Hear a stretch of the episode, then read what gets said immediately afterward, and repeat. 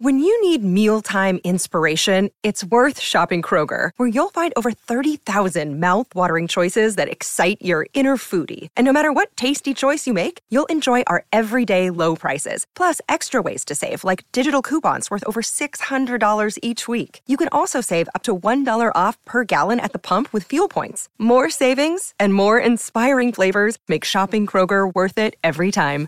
Kroger, fresh for everyone. Fuel restrictions apply. Another day is here, and you're ready for it. What to wear? Check. Breakfast, lunch, and dinner? Check. Planning for what's next and how to save for it? That's where Bank of America can help.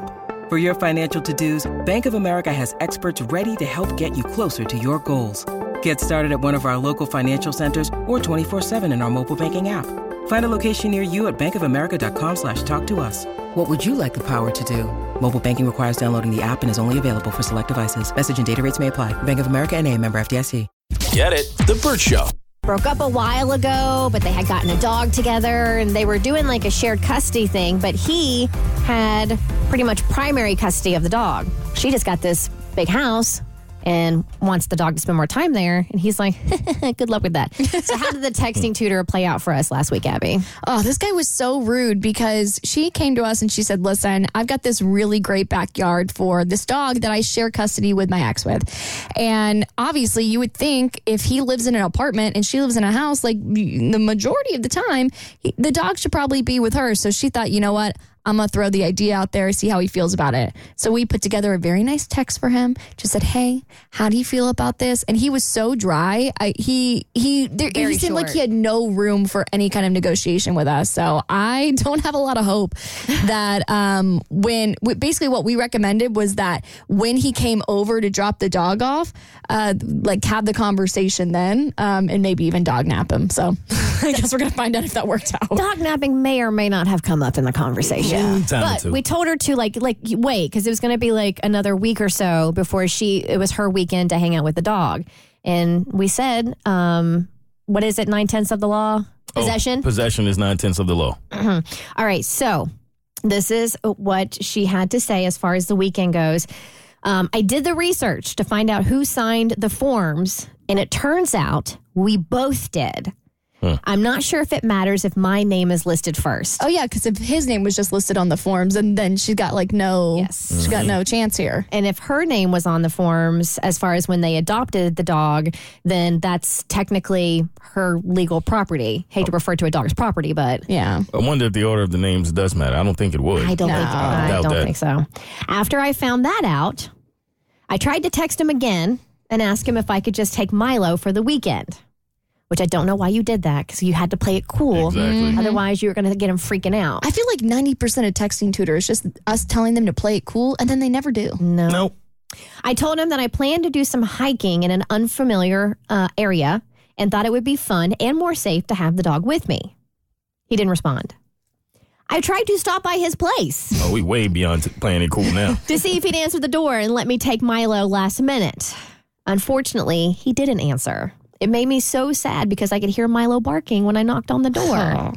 Since I no longer have a key to the place, I couldn't open the door to get him. If you have a key, is that considered breaking and entering?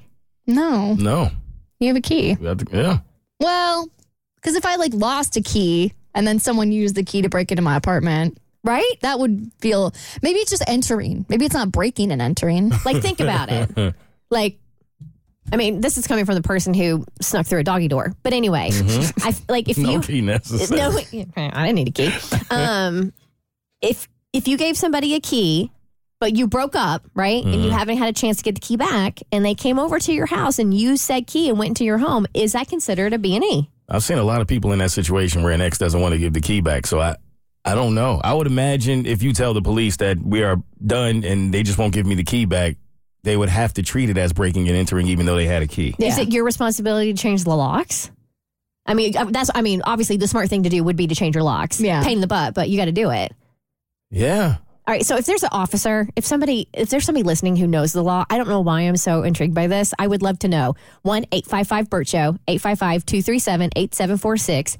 If you have a key to the home and you enter it using said key, but it's not your home, it's not your premises, Could that be considered breaking and entering? It's a good question. Hmm, I want to know. And I think there's other people out there that need to know these things. Yeah, somebody going through it right now. stupid.